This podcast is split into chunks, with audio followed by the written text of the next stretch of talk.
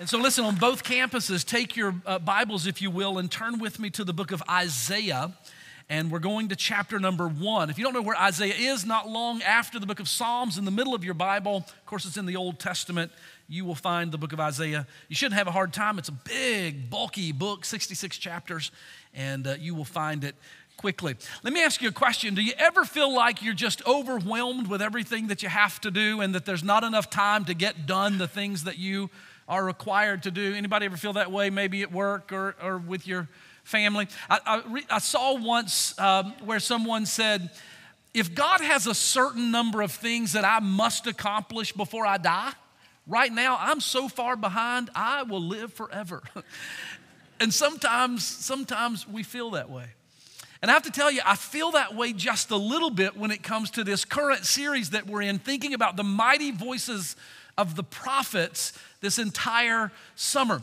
You will remember, of course, that we have spent the last five Sundays considering only five of the 100 plus named prophets in the Bible. There are only, I'm sorry, there are more than 100 prophets in the Bible that are named, and we've spent five Sundays and we've gotten to five of them. Over these last five weeks, we've talked about John the Baptist, Samuel, Elijah, Joel, and then last Sunday, Elisha. And over the next five Sundays, we are going to con- uh, continue the series and we're going to think about five more. In these next five Sundays, we're going to consider Jeremiah and Ezekiel and Daniel and Zechariah and Malachi. Now that's 10, and uh, we will consider a total of 11 over the course of 11 or 12 weeks. Now, I don't know about you, but that feels like we didn't quite get the job done, doesn't it? It feels like there's so many more that we ought to be talking about. And I wish we had time to talk about all of them. But if you're going to miss some of the prophets in a study of the prophets, there's one that you could never miss, and that is Isaiah, to where we have turned today. If there, if there is any prophet that in a series about the prophets, you must dig into his life a bit and his message. It would be the prophet Isaiah. I don't think any of you would disagree with me when I state the obvious truth about Isaiah's ministry by saying that he was, of all of the prophets of the Old Testament, Isaiah was the most prolific of all of those proclaimers of God's truth and preachers of his word. Not only was he the most prolific, he wrote the most fully and, and had the widest spreading and maybe even the longest lasting ministry, but he was, many would say, the most important of all of the prophets. And you might make that case simply uh, because of the number of times in which Isaiah is quoted in the New Testament. Now, when you consider his writings, there are 66 chapters in this book. And compared to other prophets, for example, Daniel, I think has 12 chapters in it. Many of the minor prophets are two chapters, three chapters. It's just a, there's a small little books. This, this book of Isaiah is just full of this, this great amount of content proclaiming the truth of God.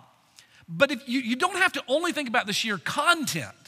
When you consider that the, the prophecies of Isaiah are quoted or alluded to in the New Testament over 60, six zero, over 60 times. Compare that to Jeremiah, who, by the way, is the only Old Testament prophet with more content than Isaiah. Isaiah has 66 chapters. Jeremiah, I forget exactly how many, 58, I think. A little, a, a, couple of less chapters, or a few less chapters, but more verses. Some of those chapters are longer in the book of Jeremiah. But Jeremiah, with all of his proclamation, is only quoted in the New Testament six times. And Isaiah over 60 times.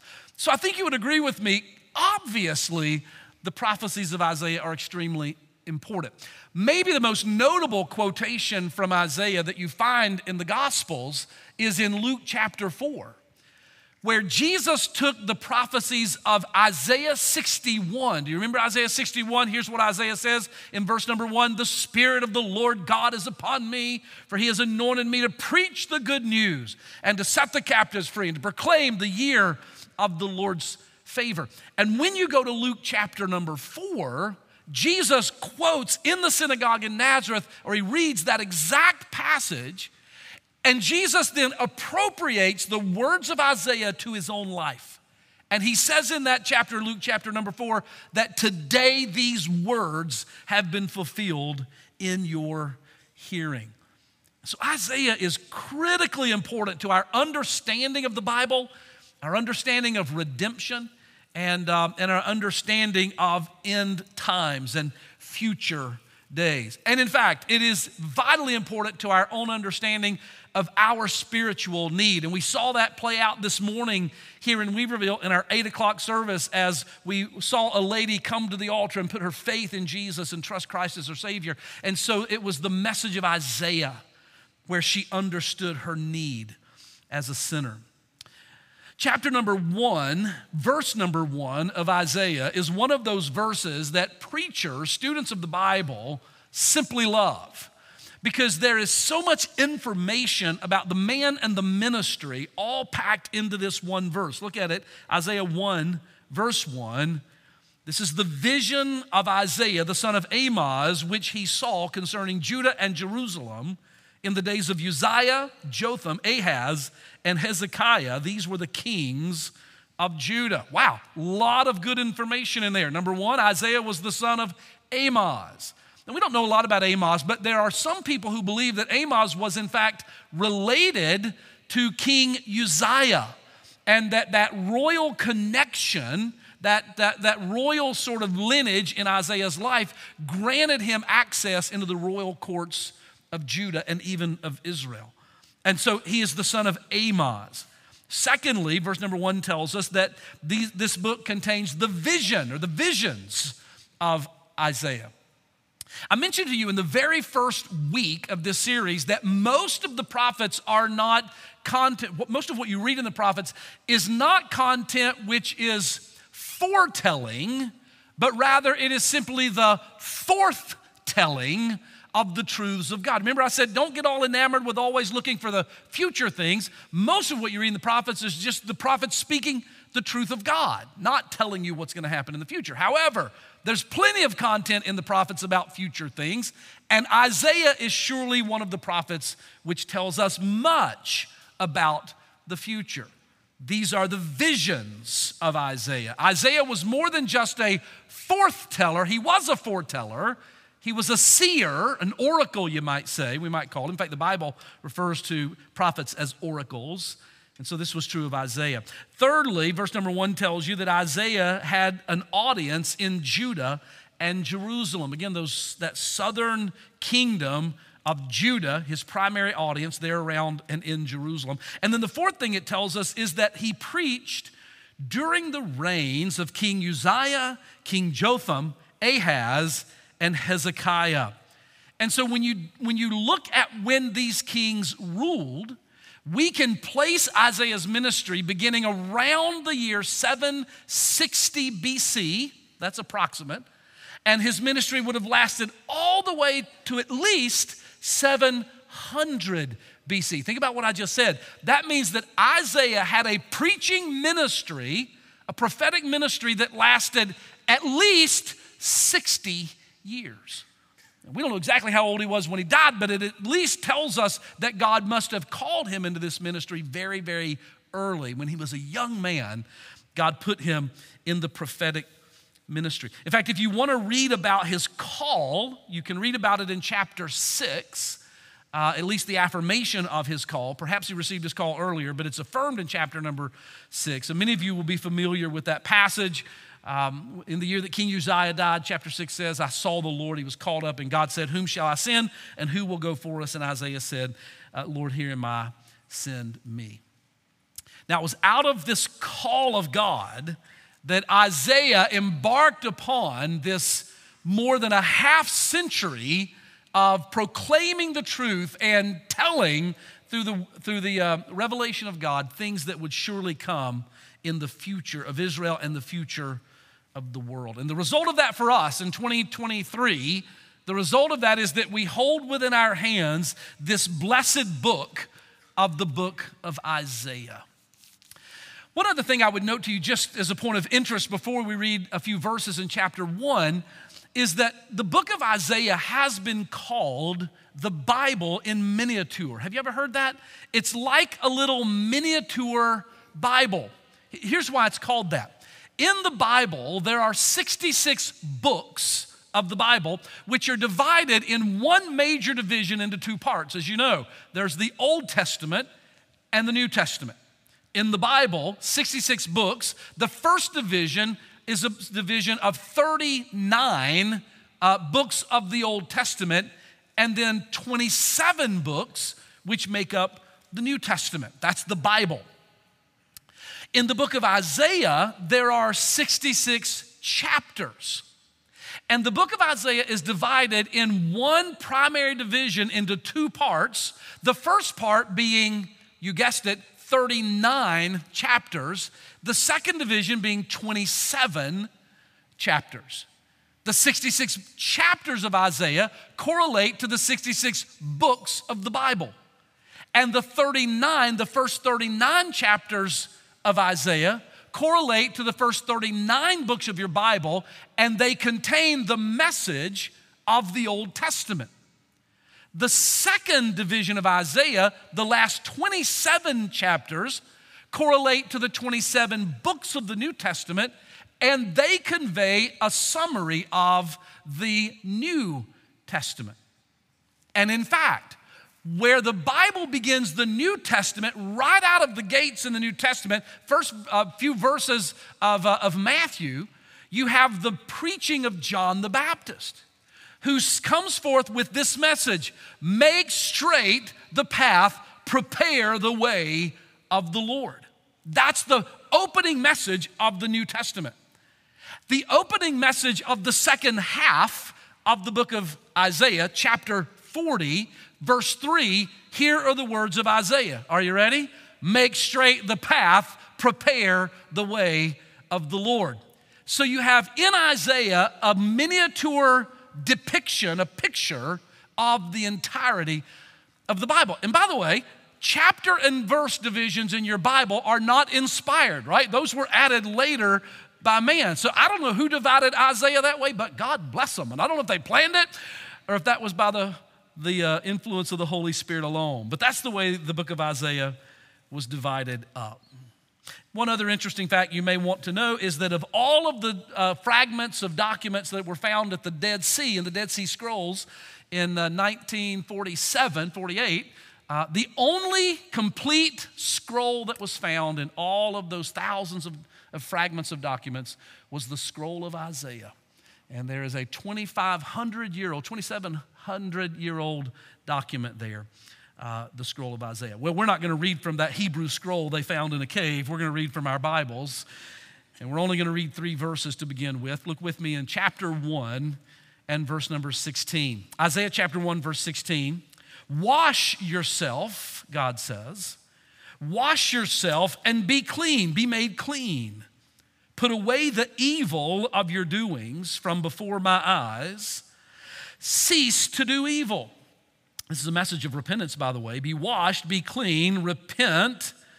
Verse 17, learn to do well, seek judgment, relieve the oppressed, judge the fatherless, plead for the widow. Verse 17 says, Learn to live a life that pleases me. Here's what that life looks like. And then in verse 18, a verse that you're all familiar with Come now and let us reason together, says the Lord. Though your sins be as scarlet, they shall be as white as snow. Though they be red like crimson, they shall be as wool. Come now, let us reason together, says the Lord. Though your sins be as scarlet, they shall be as white as snow. Though they be red like crimson, they shall be as wool. I want you to imagine in your mind as you open the book of Isaiah and you begin to read these first verses of chapter number one that you have been escorted into the courtroom the high and holy courtroom of all eternity. You are in the courtroom of God Himself. You stand before Him in that place and you realize that you are in the presence of the powerful holiness and perfection of Almighty God. If you want to know what it would be like, go back and read chapter six, where you read of the austere and, and even fearsome nature of that courtroom of God. Imagine as you begin to read this book that you are escorted into that courtroom and seated upon the bench is the judge of all eternity. God Himself is seated upon the bench. You notice that He is neither harsh nor sentimental. He's not unkind and demanding and, and harsh, neither is he like an old grandfather. Rather, he is the perfection of justice. He is absolutely right and just.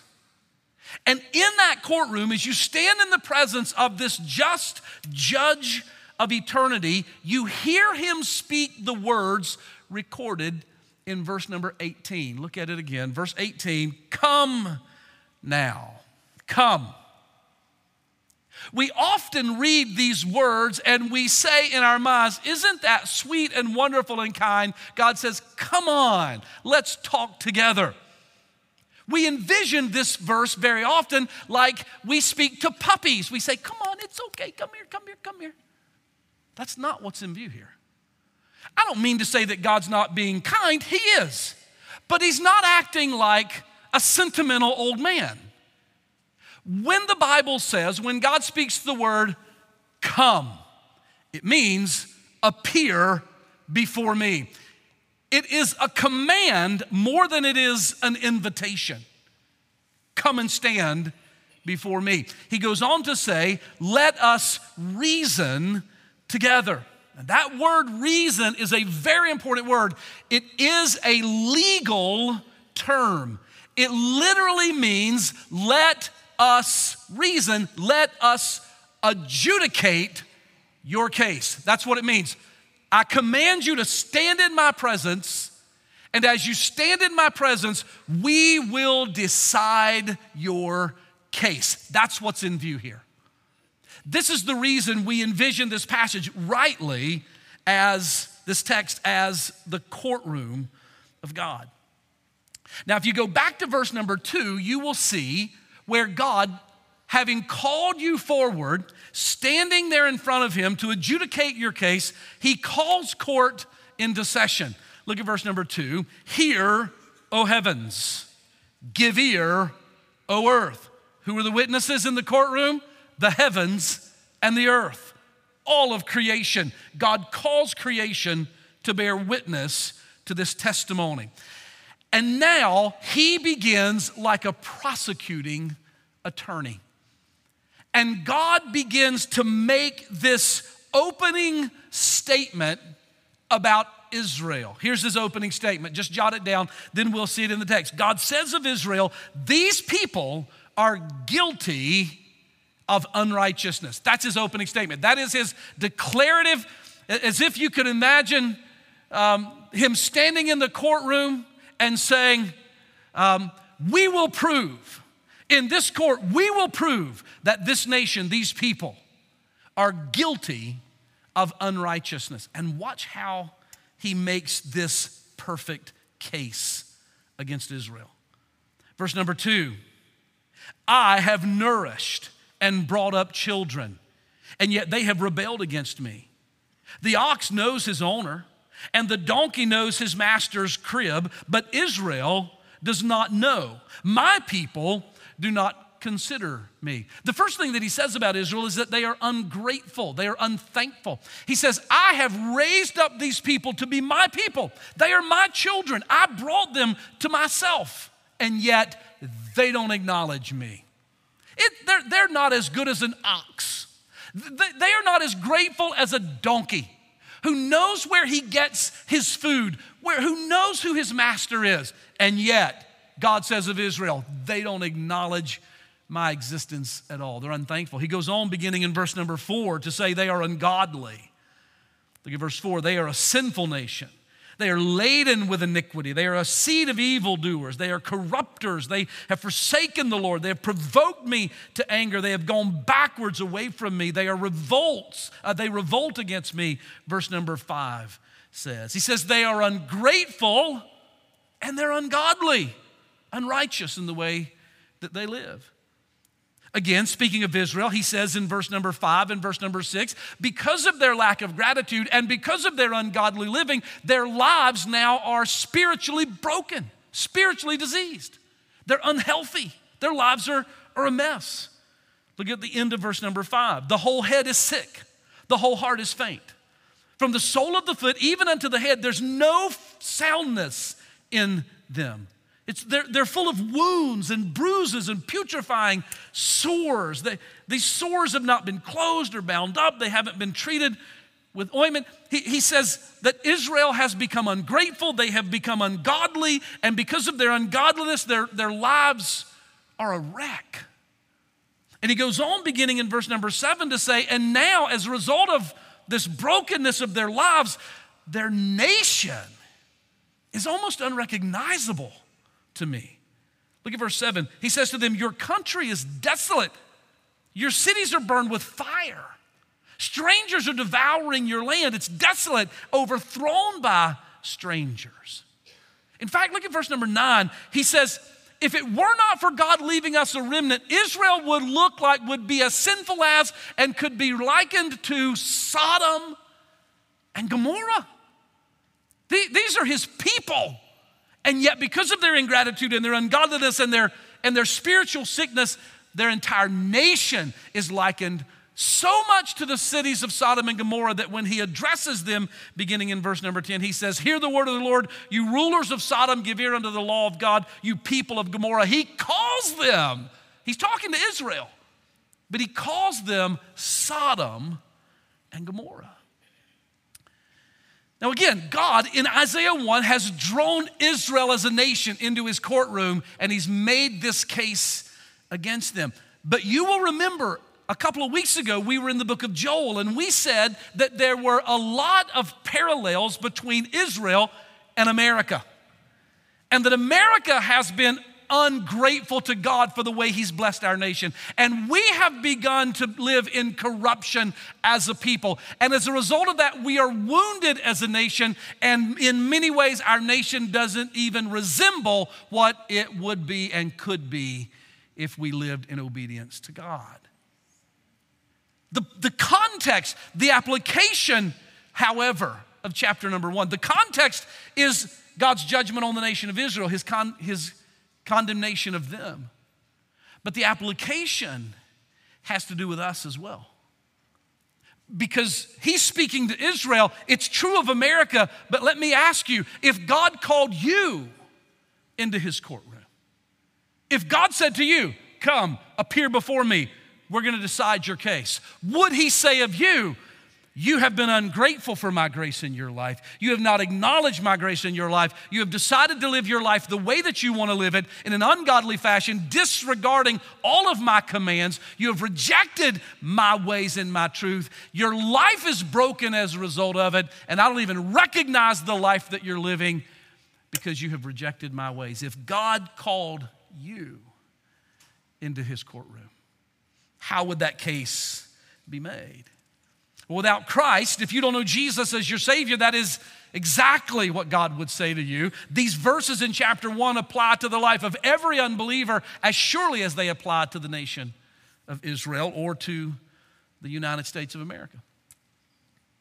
And I can hear some of you protesting. I, I, I, can, I can imagine what some of you are thinking in your minds. You're thinking, but, but hang on now, Pastor, I'm not that bad, really. I mean, sure, I, I, don't really follow the Lord. I don't claim to be a Christian, but I'm a decent person, right? I, you know, it's Sunday morning. I'm in church already. Come on.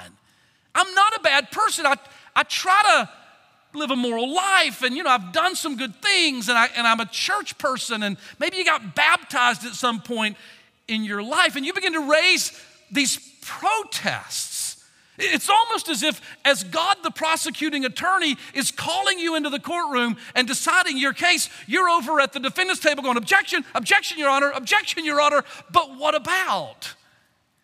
And God sees and He knows your objections, and He knew the objections of Israel.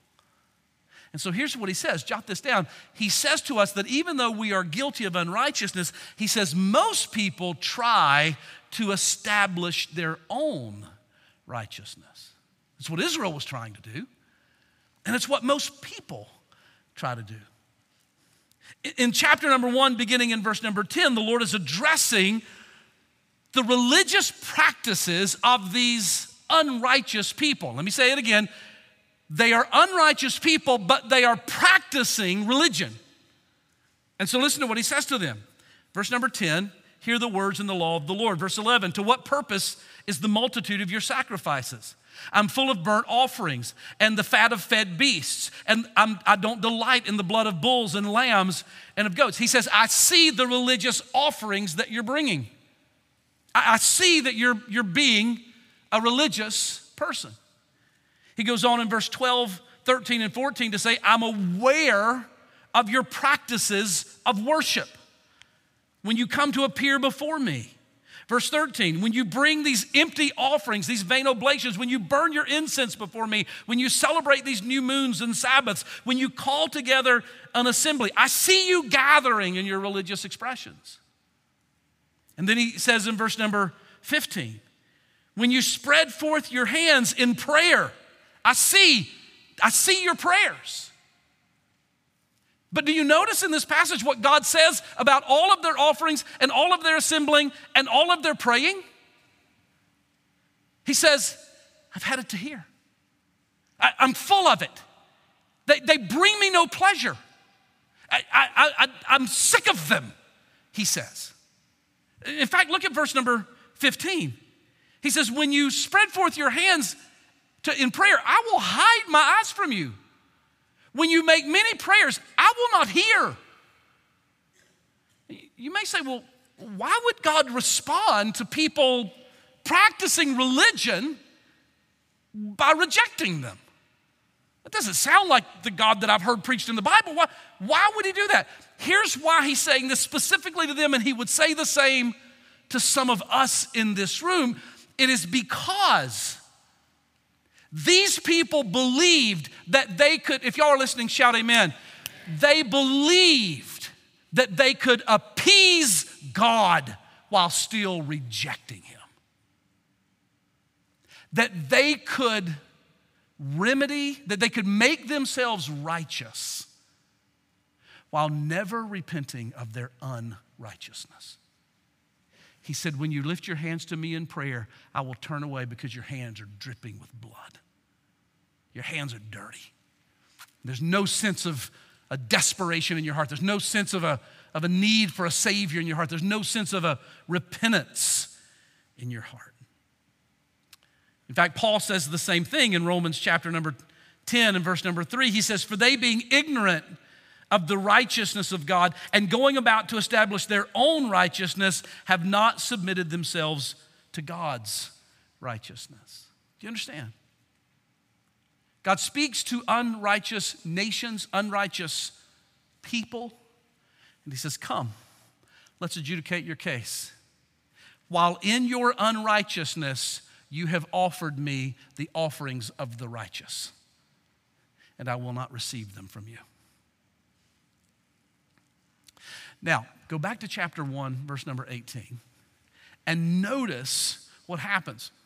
You, you, would, you would think, wouldn't you?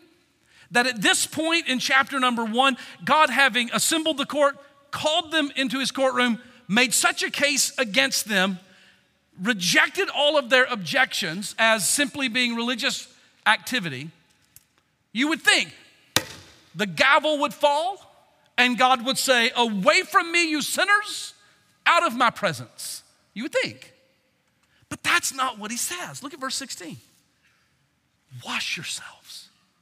He, he describes the filth of their lives, the brokenness of their lives, the sickness of their lives, the putrefying sin sores of their lives. And he says, Wash yourselves. Look at verse 18. Come now, let's reason together. Though your sins be as scarlet, they shall be as white as snow. Though they be red like crimson, they shall be as pure as wool. And everybody should be thinking, how does this happen?